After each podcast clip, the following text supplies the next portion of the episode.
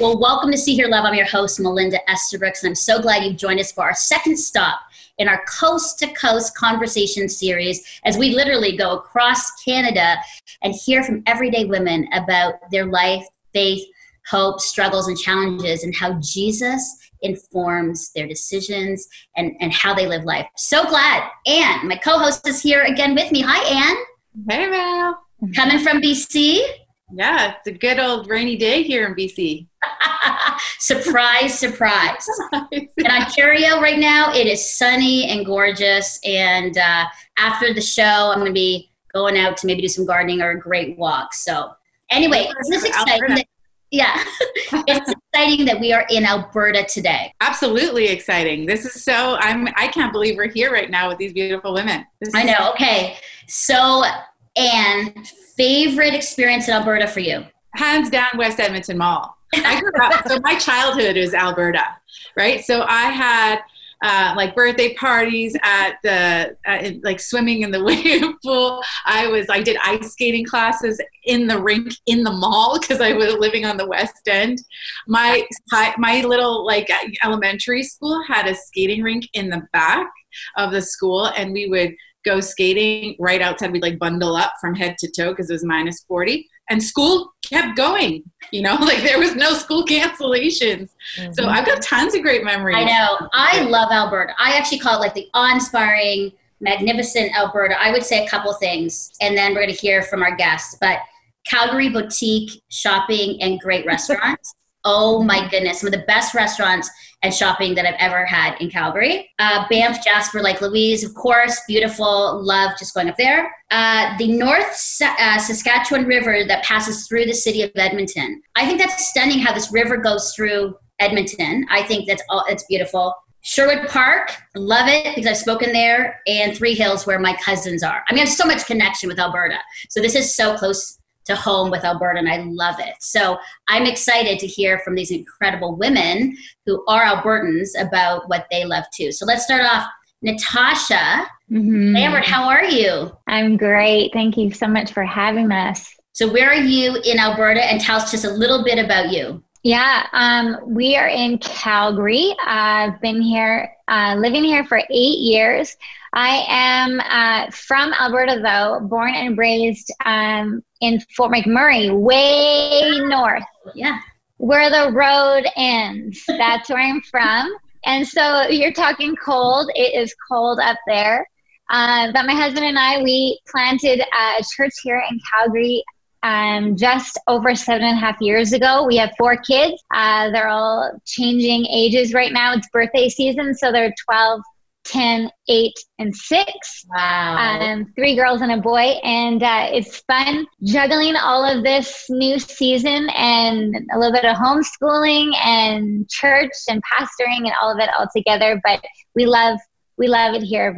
Calgary is the best. It is. It's always sunny. The sky seems higher here. That's what I always say. Oh, the sky seems higher. I love that. That's beautiful. Thanks, Natasha. Karina Kung. Hi, Karina. Hi, Mal. Thanks for having me. Yeah. Having us all here. Yes, for sure. Tell us a little bit about you and where are you coming in from here? Sure. So like Natasha, I'm from Calgary. I'm born and raised in Calgary, believe it or not. So what I usually doing is I direct an after-school program, and I teach as well the kids. And I also love mentoring. I love just mentoring, whether it's kids or youth or young adults, especially girls, young women. I live here with my husband, Art, and Evan, and he's 20 already, so he goes to University of Calgary. And one thing I love about Calgary, though, is I love the people. I have a lot of connections here as well.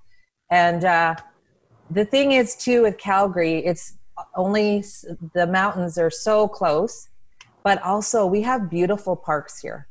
So you can go to Fish Creek Park, you can go to Confederation Park.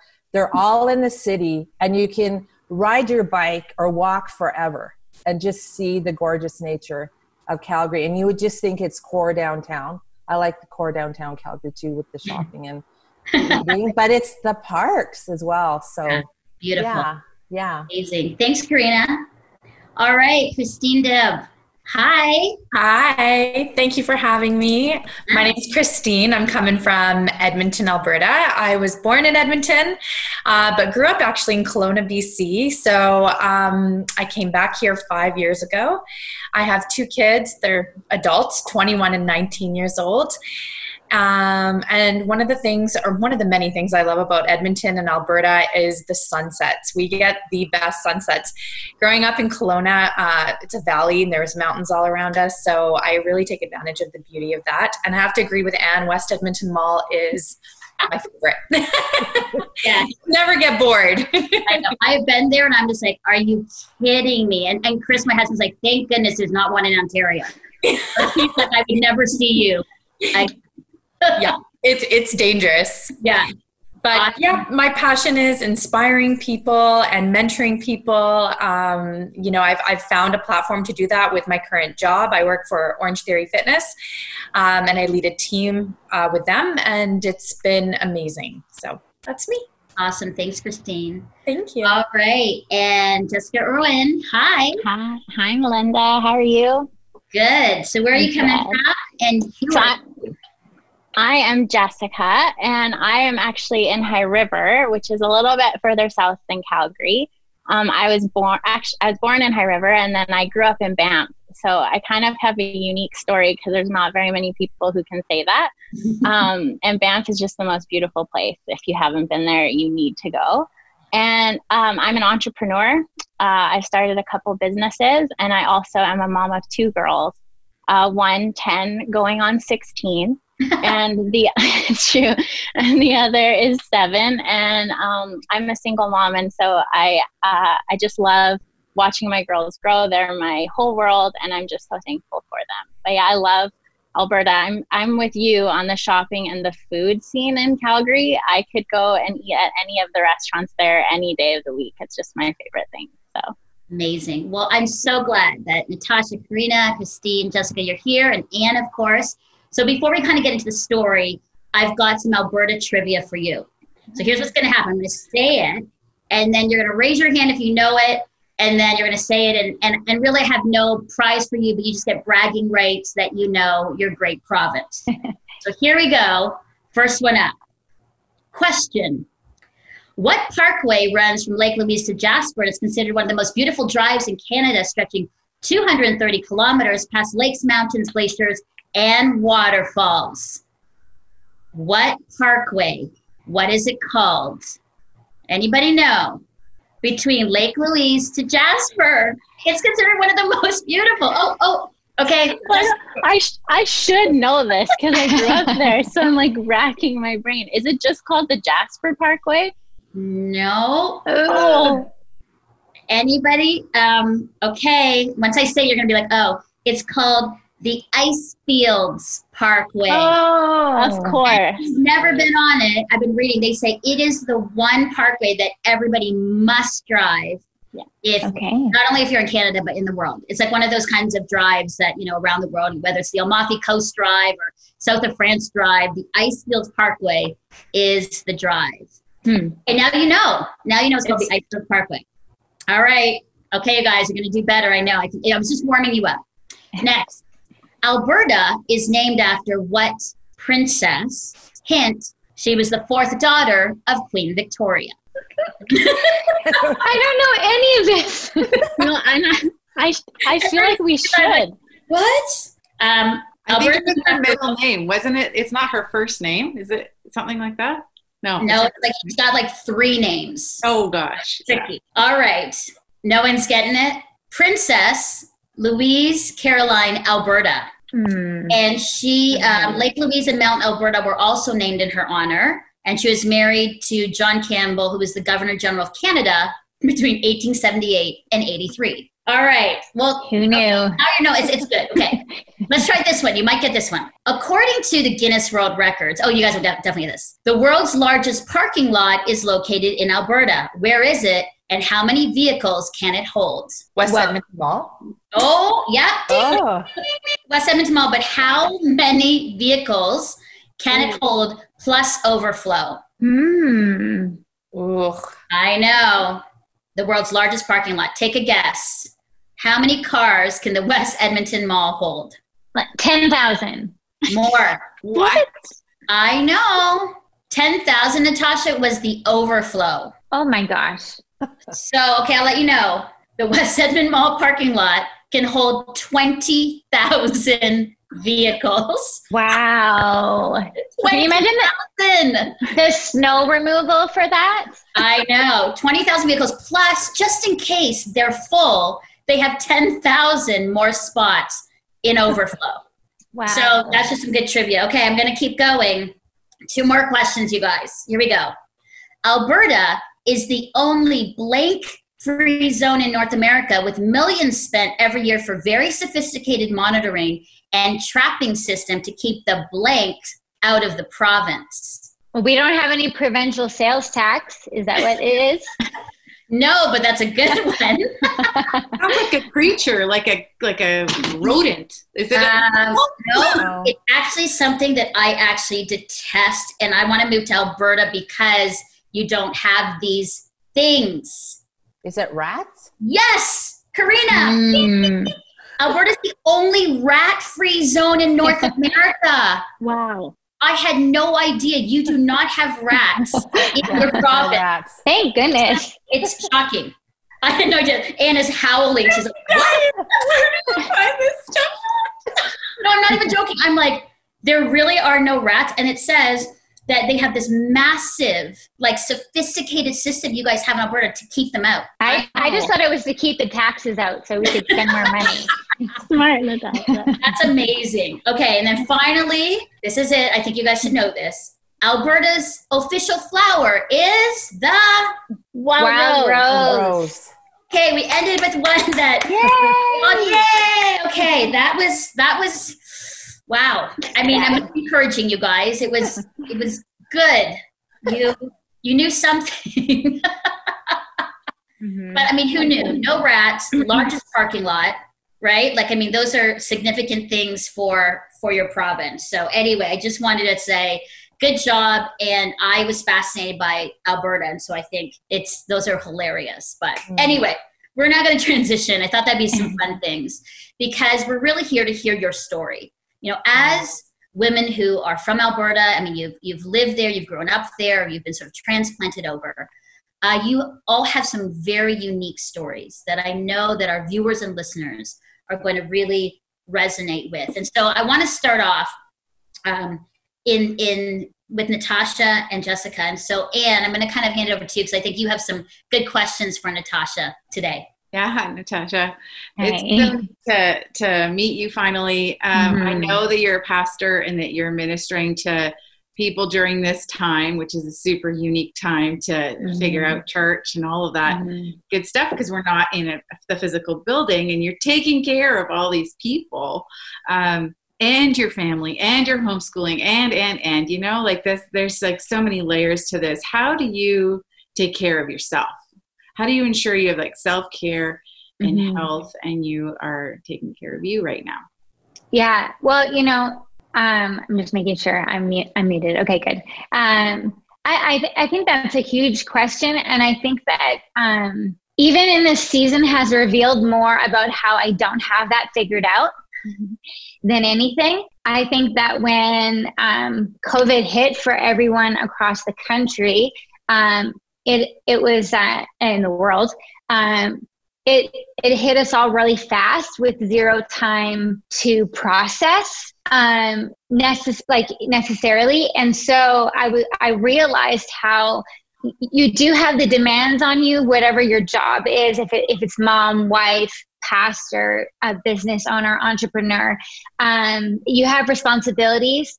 And no matter what, it's kind of like when you have a bad day and you're home with your kids and somebody has to feed them still. And you're like, oh, wait, that's me. And so I realized that actually, like, I don't think I had in place parameters or proper parameters of how to care for myself first and how you like we all had to pivot quickly because people were looking to us for guidance and leadership and answers. I mean, for us, we're a church that has 3 campuses, and we were about to open our brand new facility on March 22nd. It was like our dream, our permanent building finally. And, you know, March 15th, we get, hey, everything's going to be shut down. And so you just kind of had a white knuckle, grab on, adrenaline kicks in, we're going for the ride no matter what. And I think that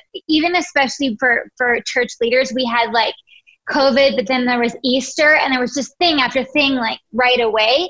But then once that passed, I realized like, oh, wait a second, I don't think I allowed myself to really feel and process.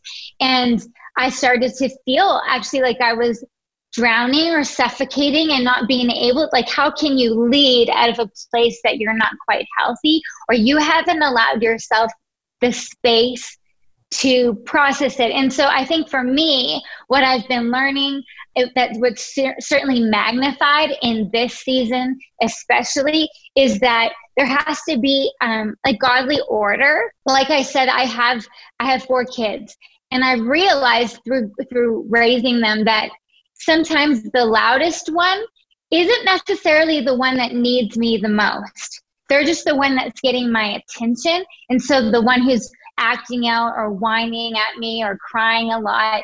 And I have wonderful children, if they're watching. They're not always like that. But sometimes the loudest thing gets our attention, where the quieter things, or the things that aren't like at us, might need a little extra love. And so I struggle to use the word balance. I really think that I desperately have to go to God daily, even like hourly. What needs my attention right now?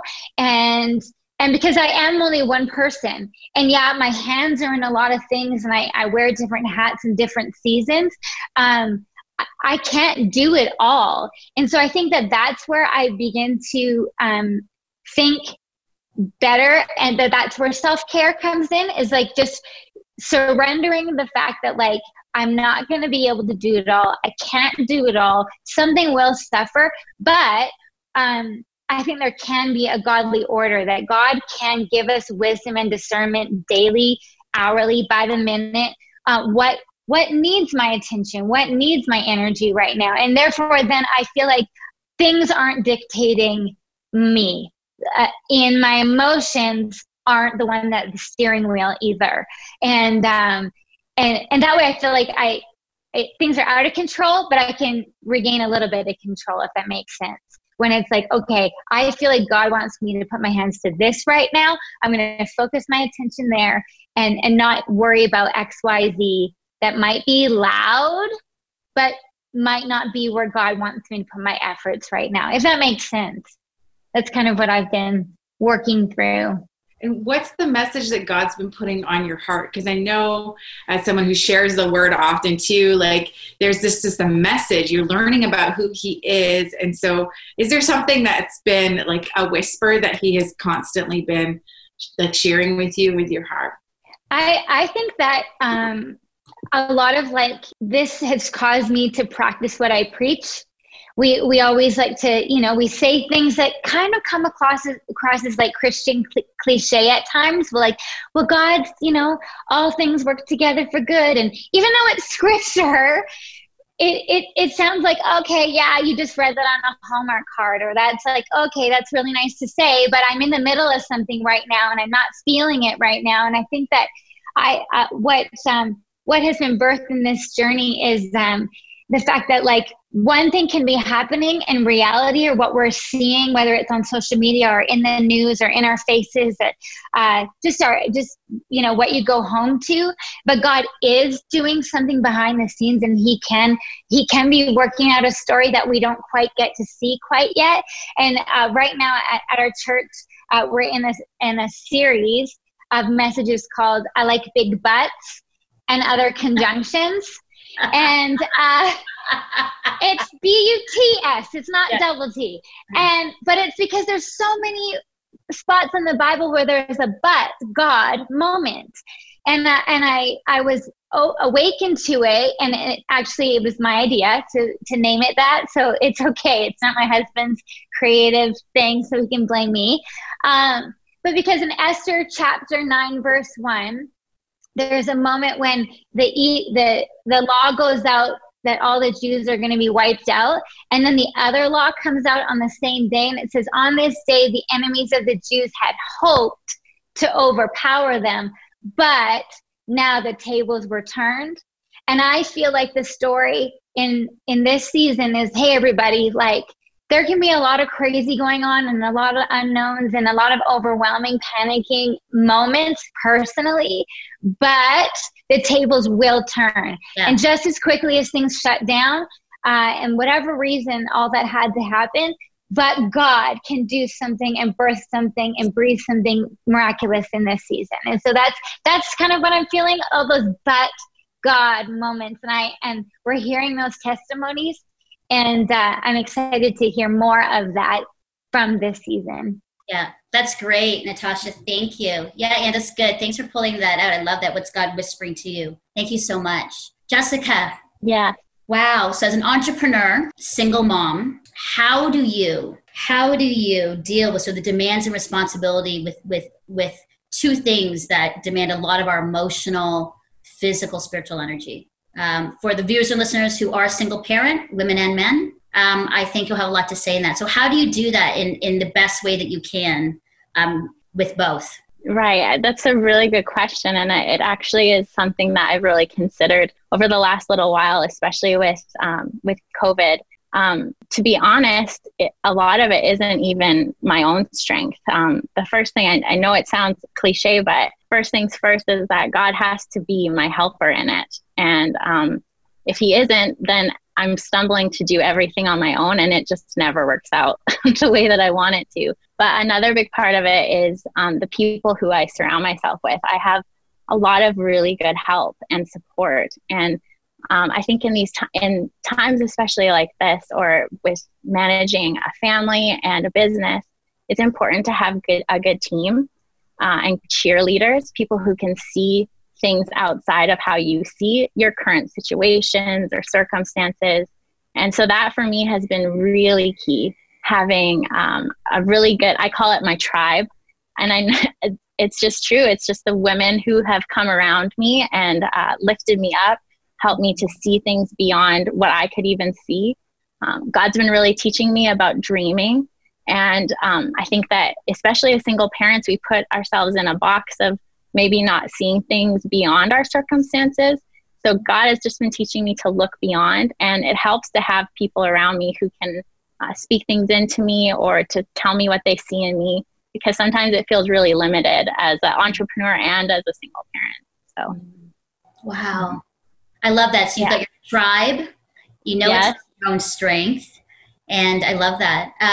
As a single parent, I think, wow, what would you say is really important for us as people who are not single parents should know? How can we best support this whole sort of people group of across North America, Canada, the world that are single parents? What would you say, Jessica? Like, how can I help and support you?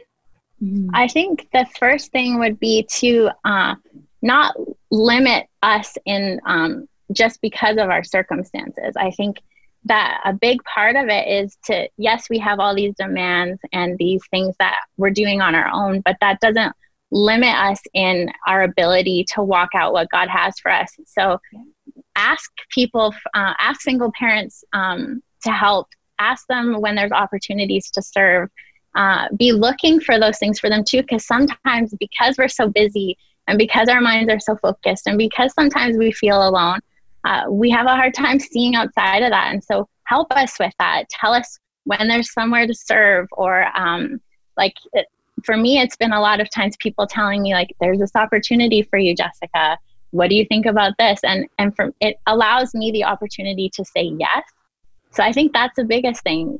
Help us see the opportunities there are to say yes to things that we normally wouldn't on our own. That's amazing, because that really kind of reframes and changes the way, honestly, Jessica, I would think, because I would say you're a single parent, I put that label on you and then assumed that you're too busy, overwhelmed, and that you couldn't do anything. So then I would then not ask you based on things that actually I don't know. And what you're saying is completely, I haven't heard that, is different than what I have assumed. Yeah, I think that for me, I've been so lucky, like I said, because of the women that I have around me, and even the people like that are really close in my life, my boyfriend, my family, they've really encouraged me to step outside of what I see on my own. Mm-hmm. And so when we allow other people to come in and show us what they see in us, especially as a single parent, it really helps to promote us to spaces and places that we wouldn't be able to see on our own.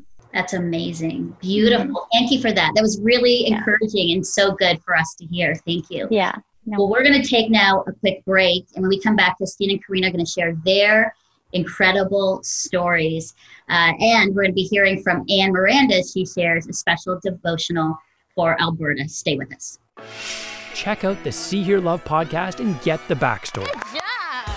Get the inside scoop on real issues and real answers on common challenges we all face in relationships and in life. Find See Hear Love on Apple Podcasts.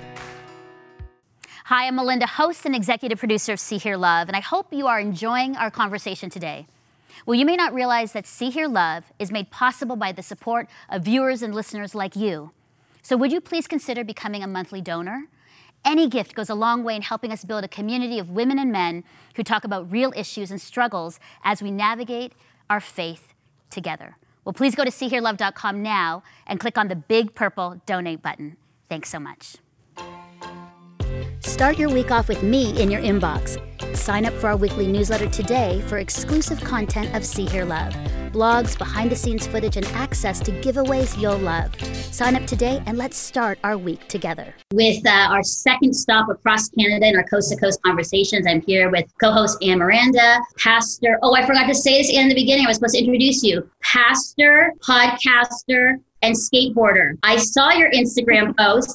Were you skateboarding and doing a dance thing? I thought I saw you on my skateboard. Come on. Yeah, I'm doing this. Yeah, and I was doing a new Olympic sport of swim skating. I was just trying. I know, but I was like, hey. But isn't that neat how I said like pastor, podcaster, skateboarder? Like I was trying to be really creative. Anyway, I was really impressed by that when I saw that on your Instagram. So I'm so glad you're with us. Maybe we should do another show where we're like just skating across Canada. Yeah, a whole adventure. For sure I'm going to need some bandages if that's not happening.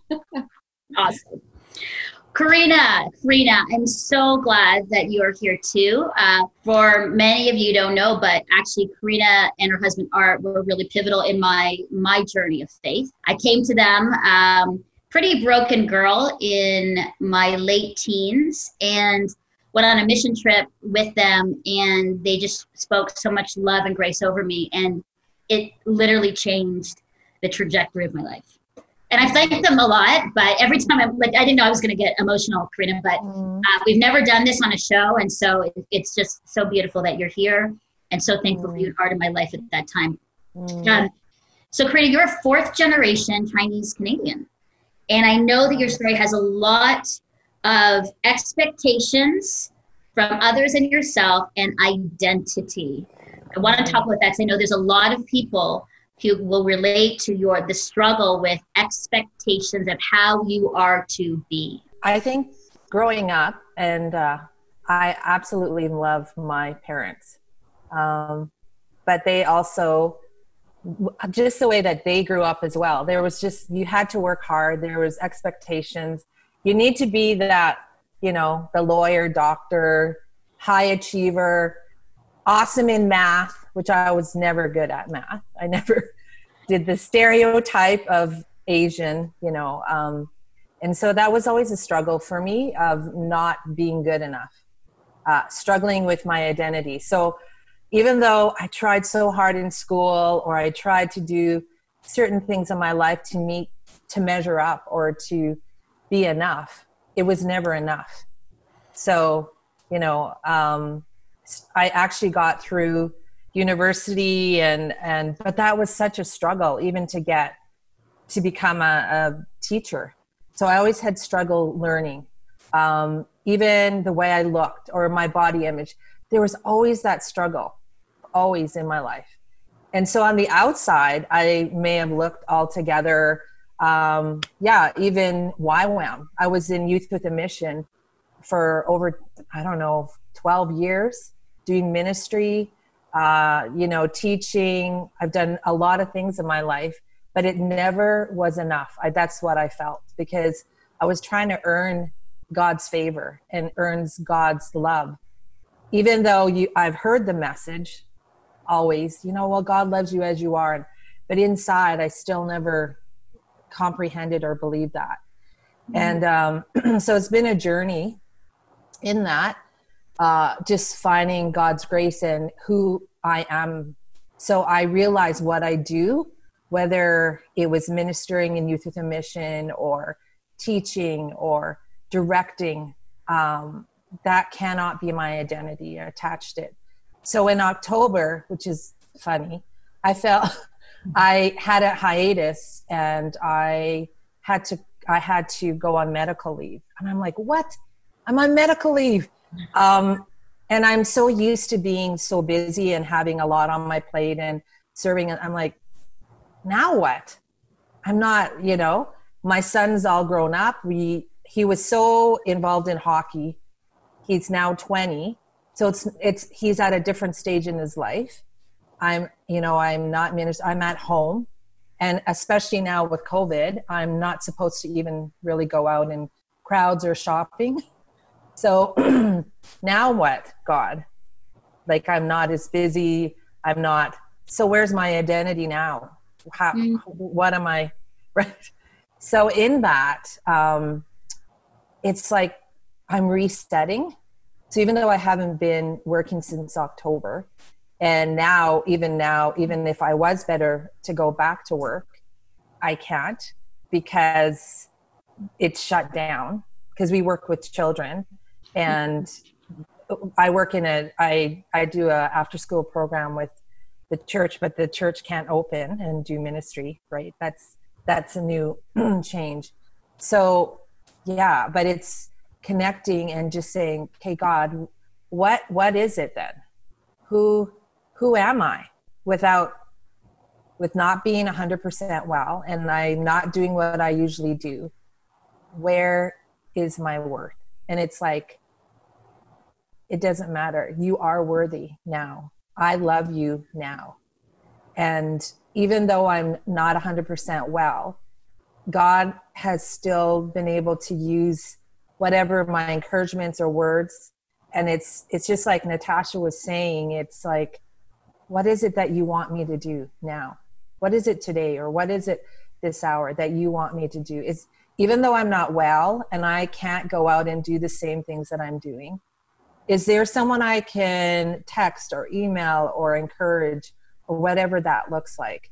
And, God has still, in spite of me not being able to do my normal things that I'm used to doing, God has still opened doors for me. Yeah. And it's like, what? Okay. It's just been amazing. And the one thing I see hope in is that he still continues to ask me to be fat, which is something we talked about in Youth with a Mission, is continue to be faithful, continue to be available and teachable. I'm like, okay, God. Okay, I can get behind that, Karina. Okay. Okay. Faithful. What was it? Faithful. And with available, teachable. It's good. Yeah. And so that's sort of what you're saying now, is that in that, as we're working through people, family of origin expectations, your own expectations, cultural expectations, that you are valued even if you can't do anything. God still looks at you and loves you.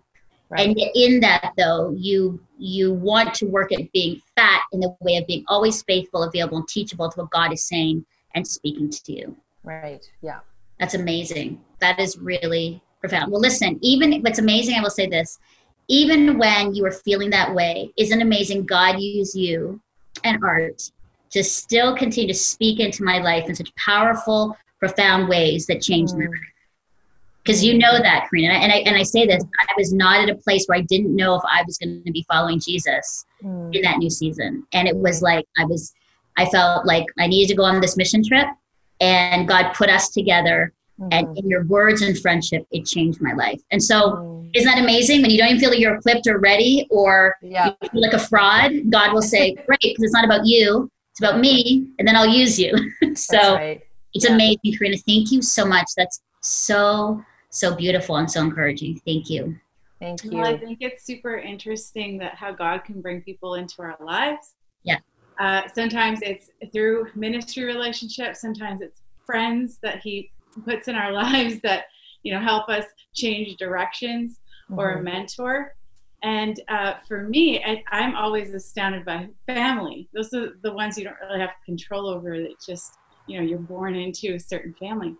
And so, surprise for us today, Christine is actually my cousin. Oh. She's my little cousin. And so I've known her whole life. So Christine, you have to unmute now, because I want to dive into your story a little bit.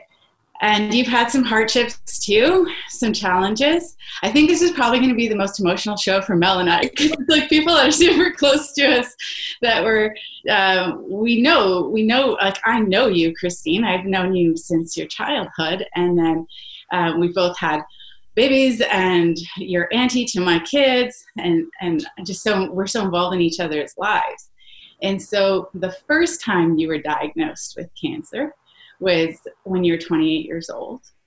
And we you know, we all went through that journey. It's like one person is diagnosed, but you're going through this together as a family in some way, and everyone responds differently. And that was a challenge in itself and in its season. And then God, in his mercy, he gave you the strength and you overcame. And here we are 10 years later, and you have a second diagnosis. And no one really knows what to say. So when you called me up and told me this, I can relate to all those people that don't know what to say when your relative or your friend gets that diagnosis, and you're like, what am I gonna tell you right now? Like, what do I say? And so our conversation went, basically you said, look, I'm living with this incurable cancer. The doctors don't know what to tell me and what to say. There is no hope. There's nothing they can do. Tell our listeners how you responded to that news, because it was very different than what I thought you were going to say. So this, you know, after going through it the first time, I'm not going to lie, I definitely was like, I'm done with it. I've done all the treatments. It's never coming back. And I kind of went on with life. And never really even talked about the fact that I had the cancer, just because it was an awful experience and I didn't want to go through it again or even talk about it. When I got diagnosed the second time, which was November of last year, it hit me really, really hard. And I think a part of that was because I just put it behind me and thought it was behind me.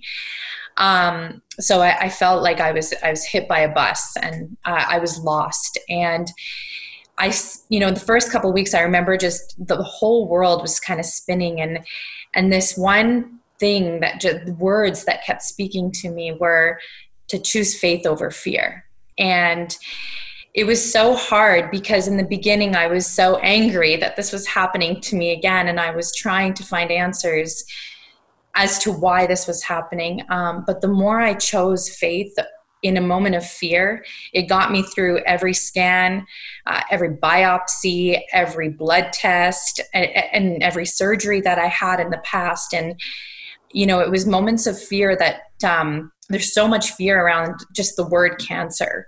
You know, it's the worst diagnosis, one of the worst. But when you kind of just step out of that fear and that feeling, and you really just let faith take over, it's amazing. I mean, there's so many people that comment on how am I so relaxed in a moment where I have an incurable stage 4 cancer, and you know, as you said, the cancer clinic doesn't give you much hope.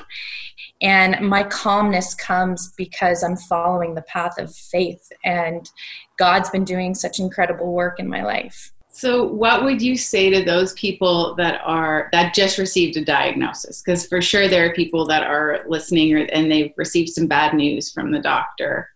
What would be your advice to them right now? I mean, first, I would say I completely understand the roller coaster that they're on right now. And I think the best thing I can honestly say is spend a lot of time in prayer and seek God in a moment like this. It is just incredible, the things that come out of that.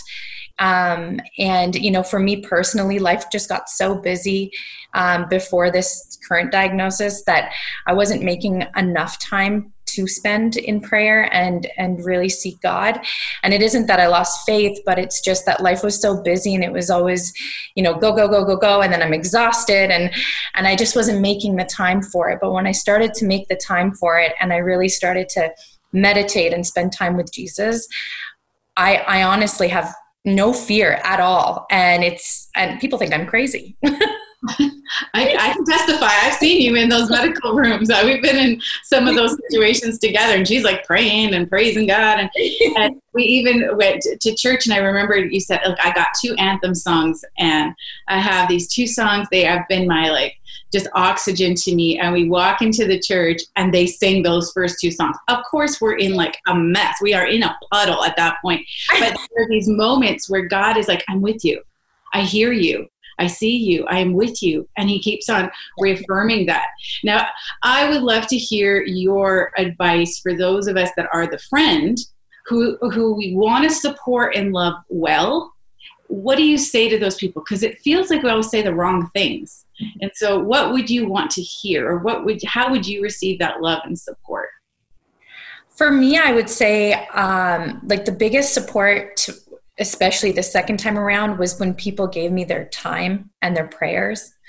You know, people were asking me the same thing, you know, can we bring over food and can we bring you a book? And truthfully, just them coming and spending time with me in a moment where I guess in a way it was distracting, but at the same time, having people here with me, praying on me, loving on me, it helped so much. I remember, you know, I got the news middle of November, and from November till about Christmas time, my house was never empty. And it was so beautiful to see the amount of love that got poured on me, and it really helped in that time. So I would say time and prayer are you know, it's something, it doesn't cost anything, but it means the world. Yeah, that's just so incredible. You've been really intentional to choose joy through your trials and just this season of extreme challenges. And how have you done that? What's a tip that you can give us as we close off today on how to choose joy intentionally? For me, I would say that the choice is within each one of us. We can choose sadness and fear, but it'll make this type of season twice as hard. Or we can choose joy, and we can lean on God, and incredible things start to happen.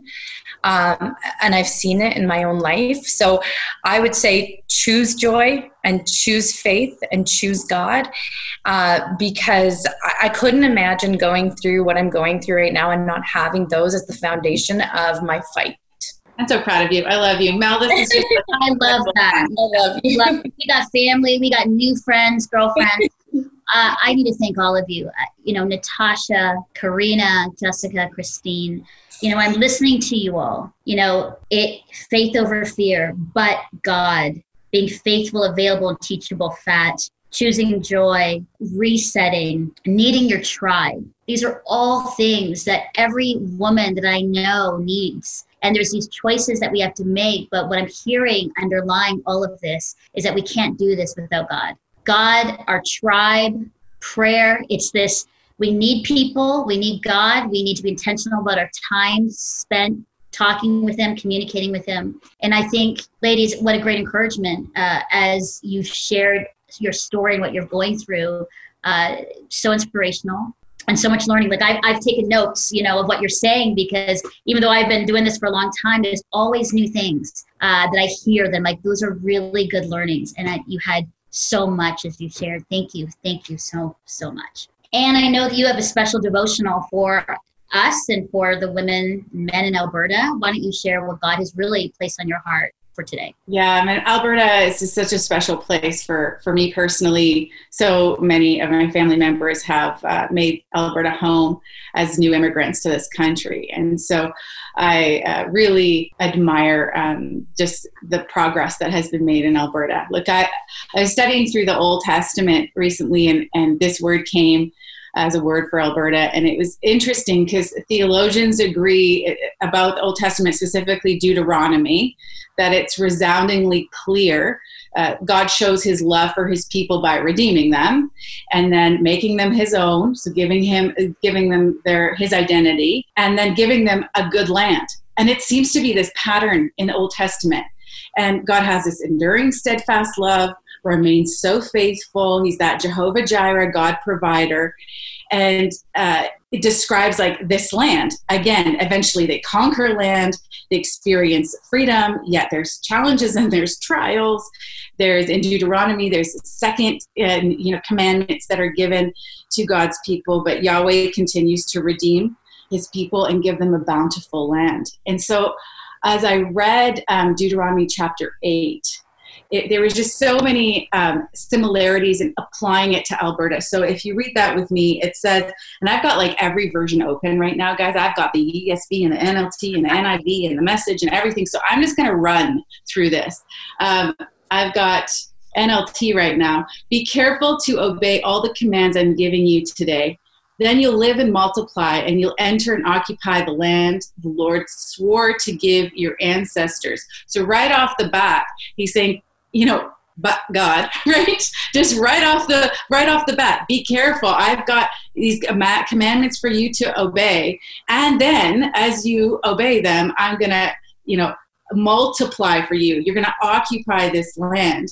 And then he reminds them the journey of the challenges that they have been on. And he goes through like 6 verses of reminding them all the times he's been there, so faithful to them. And then he lands on verse 7 to 12 and describes this beautiful, bountiful land. For the Lord your God's bringing you into a new land of flowing streams and pools of waters with fountains and springs that gush out in the valleys and hills. It's a land of wheat and barley, grapevines, fig trees, pomegranates, the olive oil, honey. We could land on every single one of those words and unpack them because that's what I love to do. But we don't have time. So this land is full of food. It's plentiful. And you know what? This is a fun fact. Alberta has been the center of resource for Canada, the entire nation. It is a fruitful land. It's a land known for wheat and oil. It's a land that provides for the country. That's just like, let that settle on us for a second here. Even on the coat of arms, on the provincial motto is strong and free. It references the national anthem because God created that land. It's like a metaphor that this land is going to be strong. Alberta is going to be free and it's going to provide.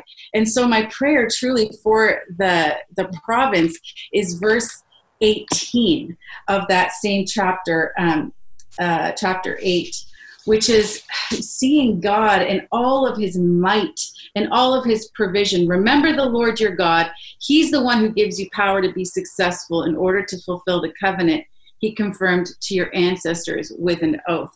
It's like, remember him. And the word Lord there is Chael. It's this God who is strong, who is efficient, who is wealthy, who is powerful, leading an army. It's acknowledging the Lord to be even mightier, because that's the reciprocation of the Lord. He's reciprocating. Hey, I'm mighty. Well, I'm giving you my might. I'm giving you my strength. I'm giving you my wealth. I'm giving you who I am. I'm embedding that in you. And so I pray that for Alberta, that as we experience God in all of his power and for our personal lives, we've lived this out, this challenging times, these trials, that we're not just in love with the gifts that we receive, but with the giver.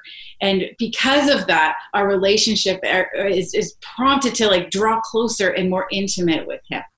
Amen. Wow. Mm-hmm. Preach it. Preach it, girl. Thank you, Anne. Well, in light of that, I want to hear sort of some last takeaway thoughts from our guests. Your encouragement to women in Alberta and to the rest of Canada. What would you say as sort of a takeaway from our time together that you want to say to the women in Alberta and to us? Let's start with you, Jessica. What would you say? And whether single parent or whatever, whoever, what would you say as an encouragement? I think that it's really important right now. Thanks so much.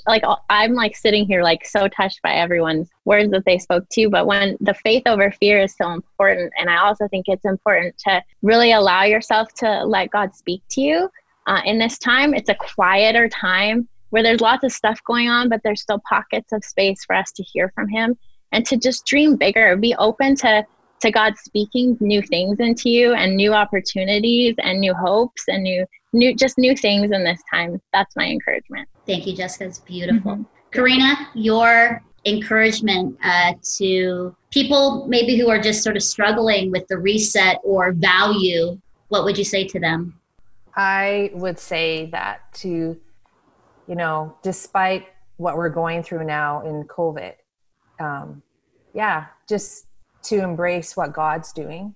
And it is difficult to change, but it is, again, like we were talking about, God, I'm just available to whatever you have to say, and being faithful to Him. And I want to learn, God, what is it? Because I know now with the COVID, it's I got to learn new things as well. Mm-hmm. Just even in my job or however that will look when I go back, I know things are going to change.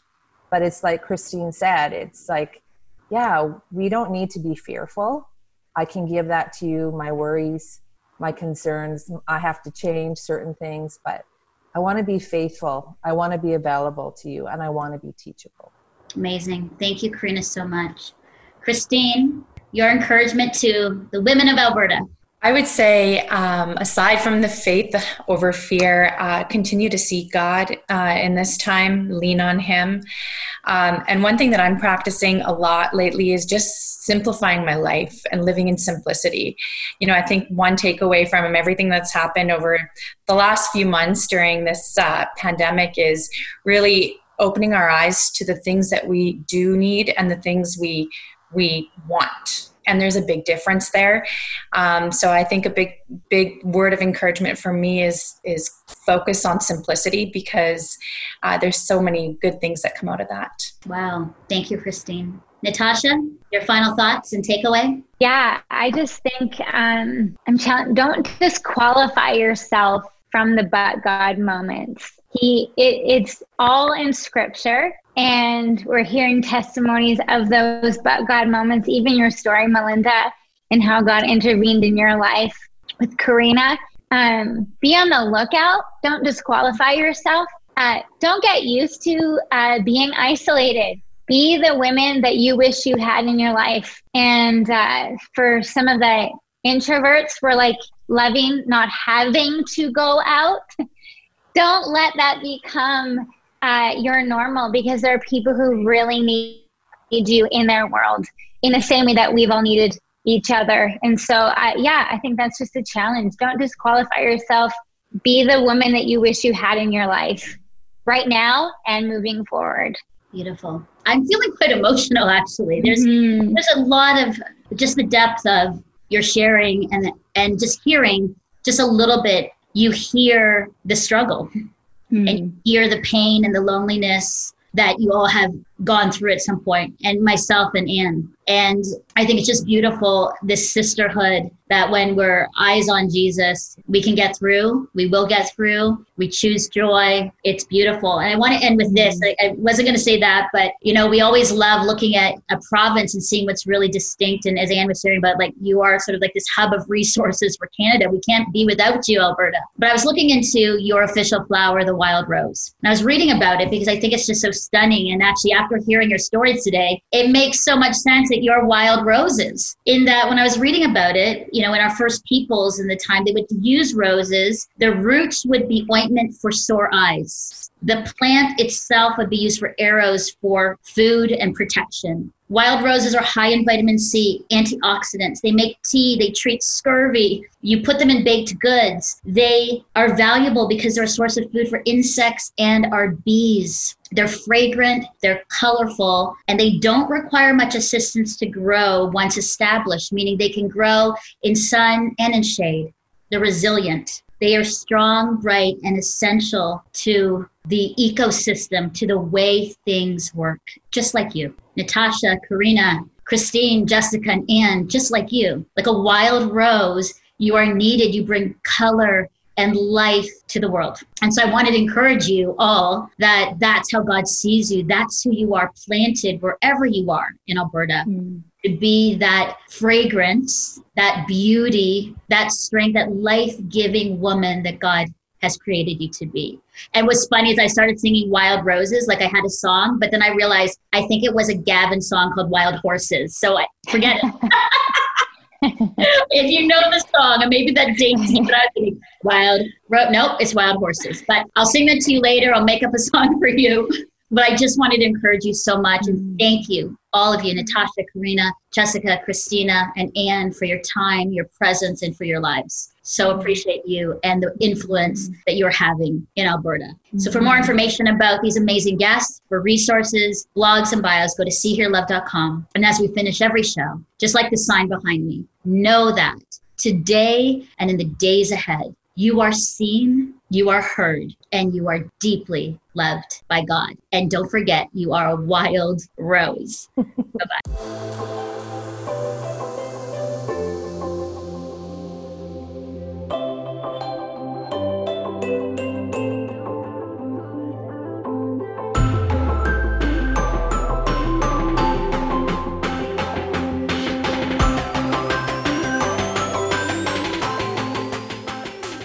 See Hear Love with Melinda Esterbrooks is a production of Crossroads Christian Communications Incorporated, a member of the Canadian Council of Christian Charities. To support this program, please visit seehearlove.com and click the donate button, or call 1-800-265-3100. And from me and the See Hear Love team, thanks so much for your support.